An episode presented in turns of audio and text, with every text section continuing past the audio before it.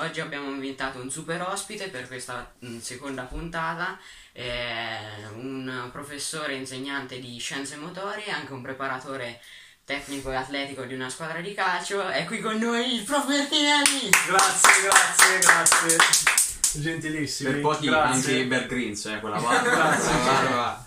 Grazie per l'invito, grazie. Ragazzi. Allora, oggi siamo qui perché ultimamente comunque sia eh, l'aspetto fitness è, secondo me è molto importante, soprattutto rispetto anche a molti anni fa. I giovani stanno molto più attenti rispetto al lato estetico, no? Questo perché anche a mio modo di vedere c'hanno, sono costantemente, grazie ai social, sono costantemente paragonati a modelli di bellezza non perfetti, però comunque sia trovi sempre quello lì che posta la foto del fisico sì. scolpito, no? E di conseguenza questo è, può essere considerato un bene o un male secondo lei? Nel senso, essere costantemente paragonati a delle persone idealmente perfette. Allora, come, come su tutte le cose c'è sempre un limite, eh, nel senso, avere come mh, modello da raggiungere o da imitare un qualcosa che vada bene, per esempio sì. in moltissimi atleti, anche calciatori o giocatori di basket professionistici che fanno, come dire, da... da idoli da imitare, è sicuramente un, un aspetto positivo. Il limite qual è? È che non va ehm, idolizzato al massimo, massimo, cioè non c'è quel, quel solo giocatore, non c'è quel solo aspetto fisico, perché chiaramente un giocatore a livello professionistico fa quello tutto il giorno, no, no, eh, certamente. E oltre che avere un impegno costante settimanale giornaliero, ha anche una predisposizione sì. fisica Eh, congenita che non tutti, che noi non abbiamo, per esempio, non tutti hanno. Mm.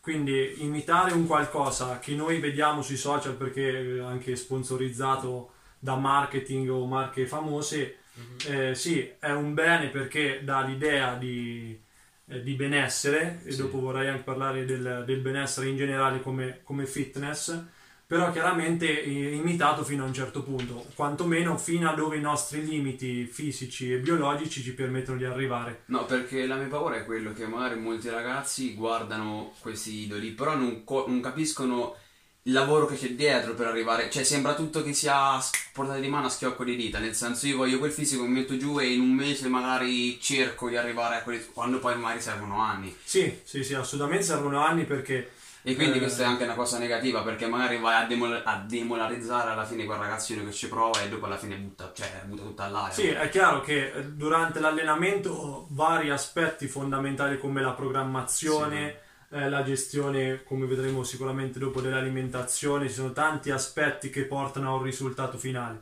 Chiaramente l'aspetto esteriore, quello che arriva immediatamente quando guardiamo una foto o un video, sono eh, le, i cubetti della tartaruga che riusciamo a contare, tranne un piccolo pettorale o la spallina, se è giusto o meno, però è un processo lungo. Che un altro aspetto da valutare è anche il periodo, il periodo di crescita nel quale il soggetto affronta quel tipo di allenamento, perché la maturazione completa di un fisico, diciamo di un adulto maschio medio, eh, va dai venticinque ai trenta anni, ah. ovvero l'espressione di forza massimale che un fisico di un uomo può dare a grandi eh, livelli eh, va dai venticinque cinque, ai trenta eh, anni, sì. perché finisce la formazione intorno ai ventiquattro. Sì, perché c'è anche la produzione di ormoni, di testosterone, adrenalina, insomma l'equilibrio perfetto di un corpo arriva sui venticinque Infatti, anni. Infatti, se andiamo a guardare un po' tutti gli sportivi, raggiungono l'apice della carriera proprio con quegli, in quegli anni.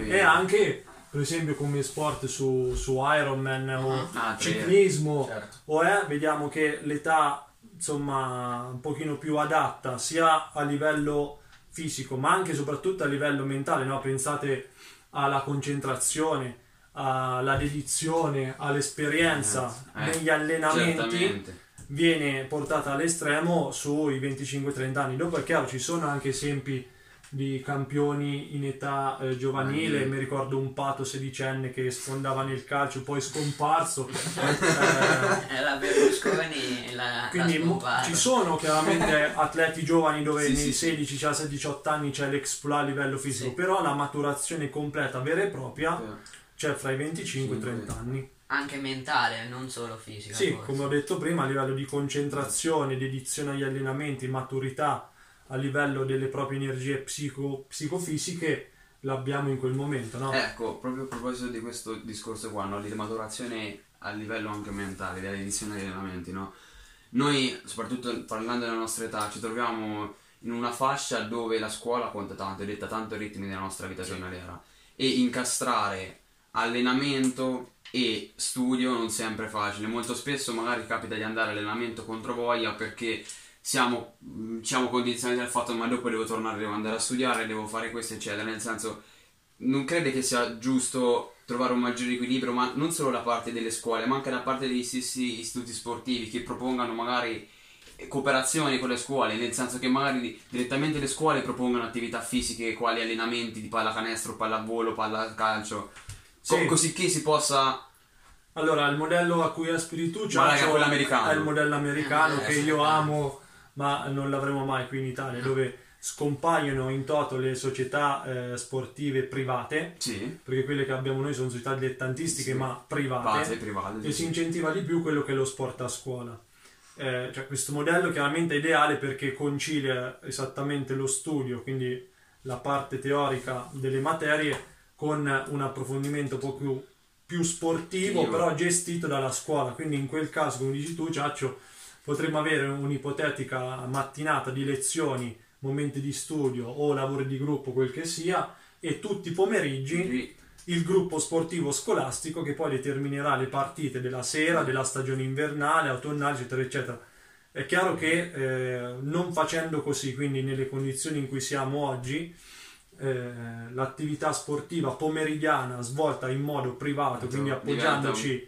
a delle società, è chiaramente più impegnativo, sì. Perché oltre che essere, eh, come dire, specializzante, e spiego il termine, ovvero secondo una concezione di metodologia di allenamento e di crescita dell'atleta, l'atleta dovrebbe essere eh, polididattico e polifunzionale, ovvero deve saper fare più cose, sì. In modo, diciamo, standard o adeguato. Le competenze. Le competenze generalizzate. Quello che succede nelle nostre società è che fin da piccoli, quindi già partendo dai cinque sei anni, le prime attività che dovrebbero essere magari più generali, ludico, dove sviluppo tutte le competenze eh, e tutte le, le caratteristiche specifiche, vengono già specializzate da piccoli. Quindi ah, che sì. Succede? Che vediamo ad oggi che chi ha fatto sempre calcio, cioè, gli diamo una palla da basket e, e, e abbiamo grossi problemi. Sì, sì, sì, oppure sì. La battuta una pallavolo fatta da solo chi ha giocato a calcio molte volte risulta essere sì, difficile. Sì, sì. Cosa che invece nell'attività fisica motoria generale dovremmo non specializzarci già da piccoli, ma cercare di avere un bagaglio motorio di base abbastanza ampio che copra tutte le Questo capacità. Questo dipende anche da soggetto a soggetto, anche da predisposizione, sì. A predisposizione. Questo Io per sì. esempio sono sempre stato un po' un piccolo sportivo, ho sempre visto sin da piccolo un po' tutti gli sport perché mi piaceva, insomma... Soprattutto uh, a me piacciono tanto gli sport di squadra, no?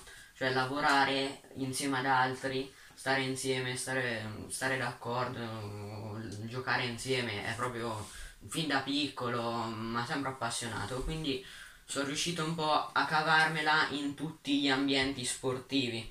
Quis- quindi questo, diciamo, è possibile comunque uh, senza, diciamo, un, una predi- cioè un, come posso dire...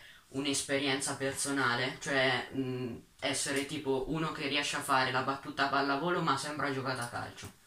Allora, qui è una, una bella domanda. La prima risposta, eh, Matti, è semplice, cioè se uno è già predisposto, sì, rarissimi casi sono già predisposti allo sport e alla coordinazione, però c'è sempre stato almeno un evento da piccolino, perché l'età d'oro, cioè dove anche il sistema neuromuscolare si sta sviluppando e apprende anche molto più velocemente, c'è stato almeno un gesto, che sia stato anche per esempio scacciare una mosca con le mani e una zanzara, che richiama nel tempo il gesto della battuta dall'alto. Addirittura? Sì, si chiamano neuroni mirror, sono dei ah. neuroni specializzati che apprendono tramite la vista, tramite i sensi, sì, un sì, gesto sì. motorio, lo incavrano e poi lo riescono a riprodurre nel momento in cui serve. Questo capita sì. sia nel, nel bambino in neonatale che infante che anche nell'adolescente. Quindi tu mi dici, sono capaci di fare la battuta, sì, però c'è stato almeno un evento, anche visivo, che nel riproporre lo stesso gesto ti ha fatto ripercorrere certo. le sequenze motorie per eseguire quel tipo di gesto. Molto interessante, molto, sì, sì. molto particolare. Quindi dici sì, sono stato sì, però perché magari c'è avuto un occhio tecnico, magari anche... Eh, che ne so, guardare una partita di tennis un paio d'ore, vedere che la battuta si effettua in quel modo, modo, quindi colpire qualcosa sopra la testa, nel riproporre un gesto simile come la battuta nella pallavolo ha sicuramente dato un qualcosa in più. E anche sul neurone mirror, essendo una, una componente eh, neuronale, un po' di congenicità congenicità è sicuramente favorevole rispetto a qualcun altro che magari è debole sotto quel punto di vista. No, oggi sappiamo quanto i social influenzino la vita di un adolescente, ma la vita un po' di tutti, ecco. Lei pensa che sia eticamente sbagliato promuovere un prodotto che alla salute non è che sia mm, proprio un tocca sana, ecco, un prodotto alimentare intendo, uh-huh. che nei social ovviamente con una opportuna Uh, pubblicità può uh, spopolare tra adolescenti e quindi far male poi, poi questa è un po' la politica di McDonald's, ma non vorrei entrare in McDonald's, ecco. Okay. Rimaniamo sul generale. Pensa che è sbagliato? Allora, a livello etico ti dico di sì, Baco. La cosa che fa la differenza nella tua domanda è il, la, la situazione politico-economica di mercato liberale eh, in cui ci troviamo, ovvero se il prodotto rispetta delle norme che magari si basano su aspetti alimentari, quindi un prodotto alimentare eh, ritenuto idoneo alla vendita, chiaramente io lo vendo a chi mi pare e faccio pubblicità come più mi conviene. Quindi questa secondo me è una domanda che ricade un pochino più sugli aspetti logistici, politici, economici del, del mercato in cui viviamo. A livello etico ti dico chiaramente di no. Se c'è un prodotto che eh, nuoce gravemente alla salute dei nostri adolescenti, ma anche semplicemente come apporto eh, calorico sbagliato in alcune fasce di età, chiaramente dico che non va bene, eh, però ci troviamo in un mercato libero dove tutti propongono e tutti fanno, soprattutto nella pubblicità, quindi io associo quel tipo di prodotto che per esempio una, un adulto potrebbe giovare o meno a seconda del proprio piano alimentare, ma che sottoposto a un adolescente è sicuramente sbagliato. Se posso fare un piccolo esempio, le nostre bevande che ci vendono eh, a scuola sul, sì. sul, sulle dispense dei macchinini, ci sono alcune bevande che a mio parere sono troppo cariche di zucchero, di caffeina sì. e non sono adatte per esempio ai ragazzi del primo e del secondo, ma anche del terzo e del quarto, in quanto l'apporto di caffeina, essendo eccitante, mm. Eh, disturba il vostro sistema nervoso. Vabbè, però comunque sia queste sono considerazioni che uno sono personali, nel senso che tu che proponi comunque sia un determinato prodotto e dopo sta a te scegliere, cioè te libero arbitrio eh, se sì, comprarlo sì, certo, o meno. Siamo in un mercato libero, quindi finché il prodotto è idoneo al mercato eh, siamo tutti liberi di comprarlo e assumerlo. Beh, sì, sì, comunque bisogna dire che c'è sempre quel non terrorismo psicologico, però il fatto che gran parte degli adolescenti passi il quaranta per cento del proprio tempo davanti a un, uno smartphone, quindi re, sia connesso a social e la pubblicità è molto invasiva, questo è portato psicologicamente a portarlo e non ragiona su sì, quello sì, che... Questo sì, questo sì, perché influisce in modo pesante sulla psicologia e sulle scelte dell'individuo, sì sì, ma sono tutte ecco, strategie infatti. Di vendita che, che vengono usate esatto. nei nostri giorni. Sì, come facciamo anche prima l'esempio opposto, no? Come la stessa psicologia che ti dicono no, quando facciamo l'esempio con i modelli perfetti. Cioè, sono due cose che lavorano, sono opposte, però comunque sono sulla stessa linea.